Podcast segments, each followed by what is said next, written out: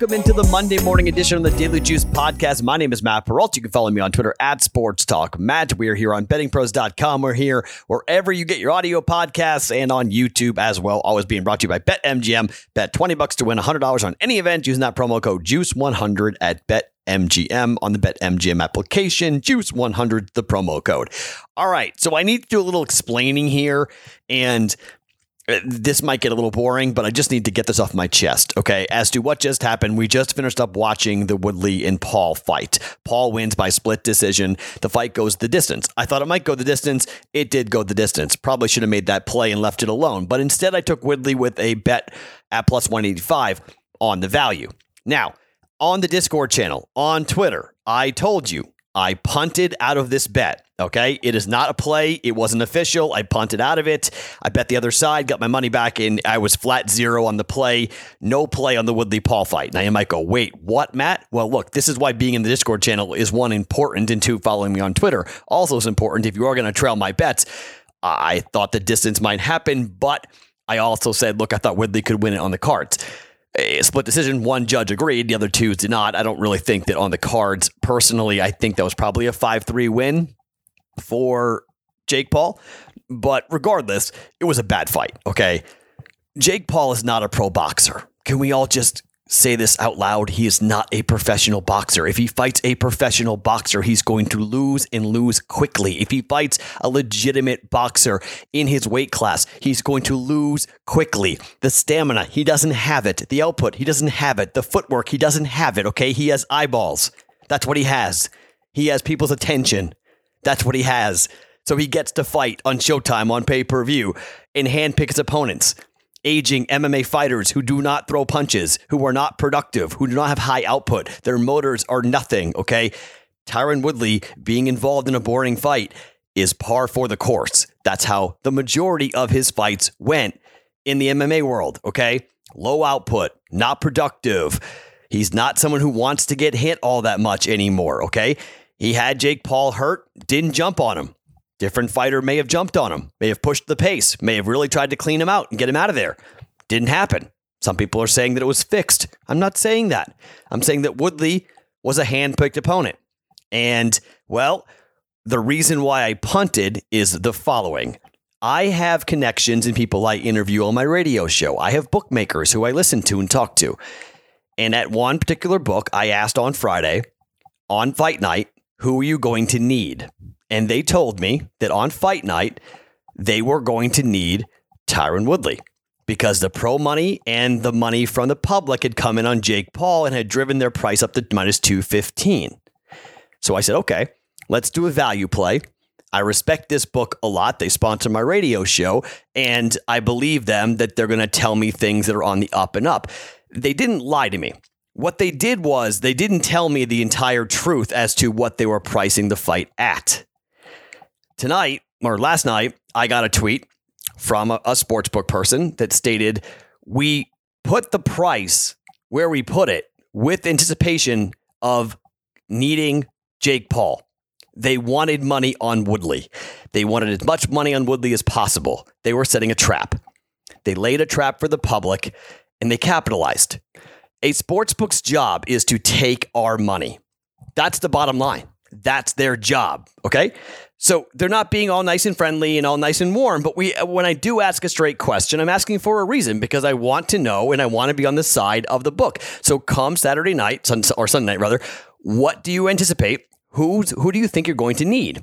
And the answer was, we will need, we anticipate needing Tyron Woodley by the time the fight goes off leaving out the part that they were going to price it to the point where people would go and bet them and bet Woodley because they laid a trap because they wanted to need Jake Paul. So come fight night, the book needed Jake Paul. So I got out of it. No play. Unofficial bet or official bet dead, off the board, no count, nothing. We just pulled it down because the information I'd given you guys saying I want to be, I was doing a value play being on the side of the sports books because of what I had been told. So I learned a lesson. It's on me. It's my bad. If you aren't in the Discord channel, bettingpros.com slash chat to get in. If you're watching this, I'm assuming you've watched this before and you've heard me say that. If you're following me on Twitter, you also saw the tweet where I said, punt out of the bet, cash out, bet the other side, whatever you got to do, get out of it. because I was no longer confident that the value play was Tyron Woodley. In fact, there probably was value shopping around and fighting Jake Paul somewhere in the neighborhood of like minus 180, minus 175. The value was on Paul, not Woodley. So I had to scramble. And so we got out of the bet. If you bet the distance, you cashed, that's great. If you bet Jake Paul by decision, you got a plus 600, that's great. Fight was bad. end of the day, the fight was bad. And the shine now is off of Jake Paul, thank goodness. At the end of the day, the conversation about whether or not Jake Paul is a professional fighter, no matter how much Showtime broadcasters tried to spin it, give Al Bernstein a lot of credit. Okay. Al Bernstein was not going to shovel baloney down people's throats. He was telling the truth. Okay. Just saying, well, you know, mm, you, it, listen to what Al Bernstein wasn't saying when he was being asked questions about the skill level of Jake Paul. Okay. He was being as cordial as he could, knowing his employer is going to be in bed with Jake Paul for a long time. Jake Paul has eyeballs. Remember that. Skill, he's not. He's taking it seriously. Okay, I'll give him the credit. He's going in there, he's doing the work. But there's hundreds of guys his age are doing the work. Okay. He's just built himself up an audience. So he can sell tickets and he can sell pay per views. And for that reason, he is a draw and you can't debate it. He's a draw. He is a heel. He loves playing the heel. And he has been able to create this firestorm around himself without much skill. Okay. And now, after he goes eight rounds and shows his productivity, his output, his skill level, his footwork, his hand speed, everything, conditioning, all of it, okay?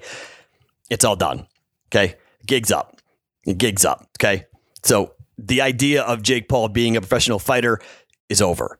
Jake Paul being a sideshow is still very much there, uh, but who's he fighting next now? You know, who who's he fighting next? If he gets in the ring with a real boxer, he's done. Any one of those pro fighters, by the way, that were on that card would have destroyed Jake Paul. Any one of them. Name them. Even the guys that lost. Even the Italian dude that got knocked out in the first round, that dude beats Jake Paul. Okay. All of them beat Jake Paul. So, you know, it is what it is. But that was on me. So the official record last night is one and two, and it should have been two and one. And we had a horrendous, horrific beat that if Saturday didn't go so well, I would have been so angry. But Saturday went pretty well. So it turns into a one and two day. It's a losing day. But yikes. Raiders goes flying over with the 49ers. That was great. But the Hail Mary at the end, we've had like four Hail Marys here in this preseason. It's been kind of crazy. But that one, as far as I know, was the first one that flipped the dog to win down by eight points. The I don't know what the Patriots were doing. I shut it off. Patriots had the two minute warning. They had a first down, and then I shut it off because they took a knee. And I went, okay, that's good. Done deal. I don't know what happened. I, I don't know why they attempted that field goal. I, I just don't get it. Like, why in the world would you attempt that field goal? And I know the Patriots are having a field goal competition, but I just that some a 54 yard field goal in that spot almost felt like rubbing it in. I, I don't know. Like you're the game's over. Like just run around and kill the clock and be done with it, or just run the football and give it back to the Giants. Like attempting the field goal. That Belichick's known for doing a bunch of like bleep you stuff. He scored bleep you touchdowns in the past, and I think it was like a bleep you field goal. Like Joe Judge, you're still my understudy. I'm going to rub it in. And oh, yeah, by the way, I'm going to do it under the guise of a, of a kicking competition it was weird to me. It, it was it was very very strange that that that happened. So they turn the ball over. Hail Mary, Giants get it. It's always the Giants for me. It's always the Giants. Every decade, once a decade, they get me. Eli Manning goes to Eli Manning somewhere. It's always the Giants with the Patriots. So unfortunately, uh, the moneyline parlay, Yankees and Dodgers both lose. So I was the kiss of death for both those teams. I had a moneyline parlay at plus 152 on both those teams. So that missed. The moneyline parlay experiment ends at 10 and 6. No more of that. We're done with moneyline parlays. And so we're going to go into today here with a little bit of a plan. All right. So here's what I'm going to do today. I, on Monday, Tuesday, Wednesday, and maybe even on Thursday, but I, I'm going to give you Thursday is a full day of college football betting. And I mean a full day of college football betting. Each night, I'm going to give you a week one college football bet. Okay. And I'm going to do it today. I'm going to do it tomorrow. I'm going to do it Wednesday, Thursday, Friday, Saturday, Sunday. We're going to do a week one college football bet every single day this week. I'm going to give you a play that I like. Okay. So we start the college football year four and one. Should have been 5 and 0, but I should have just bet UTEP and that's going to chat me, but I didn't do that. I bet the over and it didn't hit. And so that makes me angry. So 4 and 1 on the podcast. So I'm going to give you a play today on a game Thursday. I'll give you a, a, play tomorrow on a game on Thursday, and then Wednesday as well. And then I'll probably, depending upon how things go, get into Friday and Saturday, and we'll have a bunch of stuff going here in college football. There are games where I think the line's going to move. And so that's why I'm going to jump in on some of these plays just so we get the best of the lines as the line doesn't move a ton. Lines have already moved a little bit, but I don't want to move a ton. So we'll do that coming up. And then I've got one baseball game to give you guys for a half a unit. So I only have a half unit going today. I'm not going to be overly committed. I'm just going to kind of, you know, pick our spots here before we get into the big Thursday, Friday, Saturday, Sunday, Monday, Labor Day weekend when there's just football all over the place.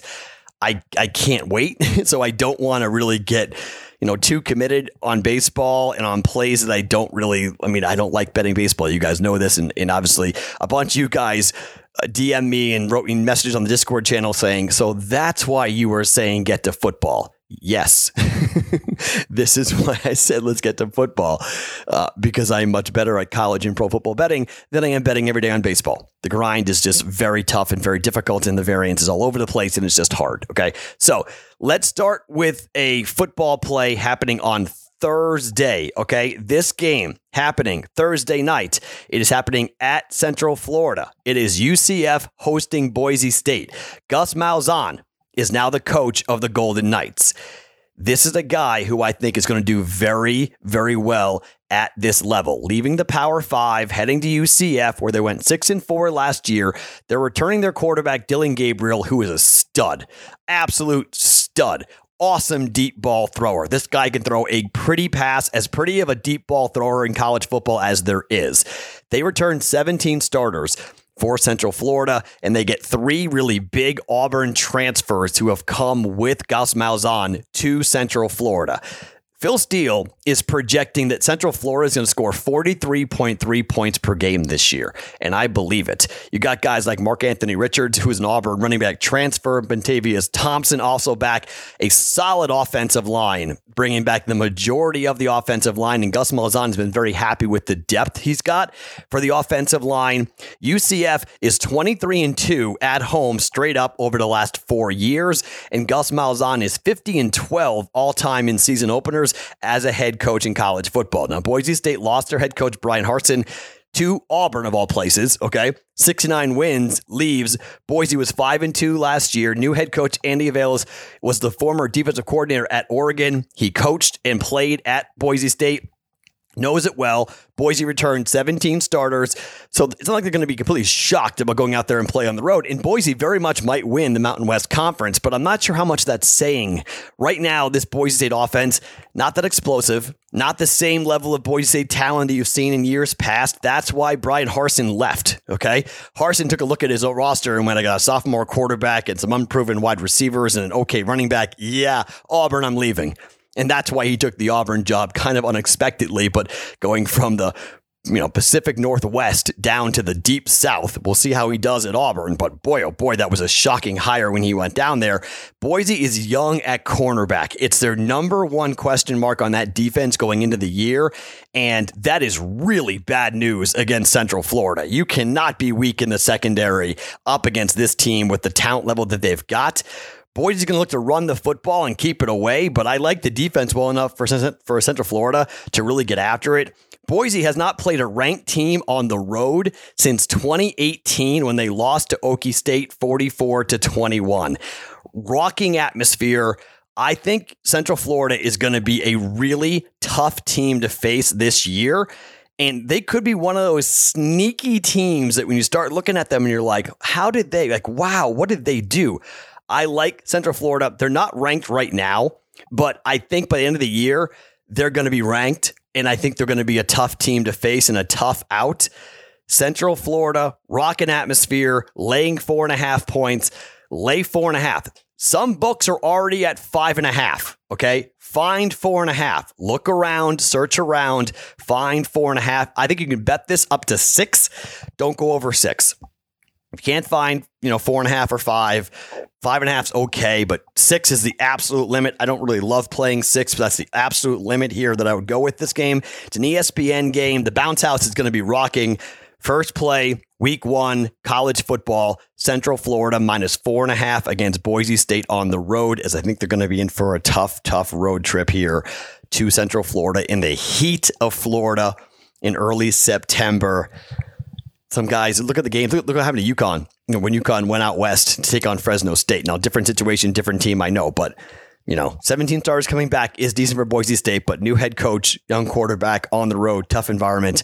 Gus Malzahn, I think, is doing a really good job. First bet, minus four and a half, Central Florida up against Boise. Okay. Only one bet going here. I might add in the Discord channel, I may have another game to bet on as the day unfolds. I may uncover some stuff and I may get involved.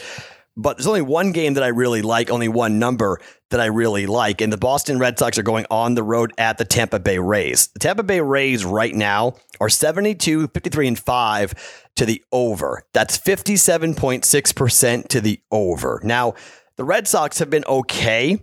They're, the over is only going, actually, they're 60, 69, and 3, 53% to the under. But going on the road to Tampa, the Rays score a lot of runs at home. And I'm not entirely in love with where the Red Sox are after losing to a Cleveland team yesterday. You've got Nick Pivetta up against Luis Patino here, three and three, five point four, uh, uh four point five three for Patino, and you've got nine and six, four point five seven for Nick Pivetta. Look, this both these pitchers are going to get hit. Okay. This offense for the Rays can really, really score when you give them opportunities, when you aren't playing your best baseball. And the Red Sox are so up and down right now, but the Red Sox lineup can score. The total is eight and a half. I was actually kind of surprised by that. Total being eight and a half here for these two teams. And it might be because the Red Sox, they don't feel like the Red Sox are going to score all that much. But I think both teams have the capability of scoring a bunch of runs. The Red Sox were scoring a bunch of runs up against Cleveland. I think they'll score a bunch of runs coming up here against Tampa. It's a 7 10 game. It's on ESPN, so you got some nationally televised games to get into. Last time these two teams played 8 to 1, the Red Sox scored 20, 20 runs on the Rays. It was 20 to 8. The game excuse me, the game before that, it was 8 to 4 the game before that. So 9 runs in the previous game, 28 runs before that, 12 runs before that. 3 to 2 nine five seven three eight two nine five nine two six five eleven two. Okay, these teams aren't playing low scoring games.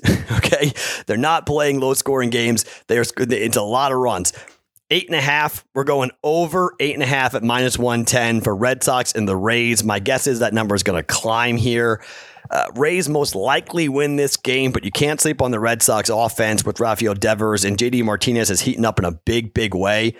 Red Sox can score four. Tampa scores five. We go over it. It's a 5 4 game, and we're good. Okay. Over eight and a half for a half a unit. Red Sox and the Rays here today. ESPN game, 710 first pitch Eastern time. Okay. That is a half a unit. I may come in with another baseball bet. I may have a couple of baseball props. I've been eyeballing strikeout props. I've been trying to do some research and trying to get my arms and hands and legs, everything around strikeout props. So I may come back with a couple of strikeout props for you guys today and kind of focus in on that a little bit as the year goes on. There's not, I think there's enough data that we really can kind of look at starting pitchers and look at strikeout props and just there's been some very interesting trends, strikeout prop wise, in terms of where pitchers have been and how you know pitchers who go up against certain lineups or in certain ballparks what have happened. So there's some trends we may jump in here. We may have a couple of baseball props for you guys coming up today in the Discord channel, bettingpros.com slash chat or underneath me here on YouTube to get in. Okay. First play on week one is Central Florida minus four and a half against Boise. First play today half a unit on the Red Sox and the Rays over eight and a half for a half a unit at minus 110. My name is Matt Perrault. You can follow me on Twitter at Sports Talk Matt each and every morning. It's the Daily Juice Podcast right here on bettingpros.com. Always being brought to you by BetMGM.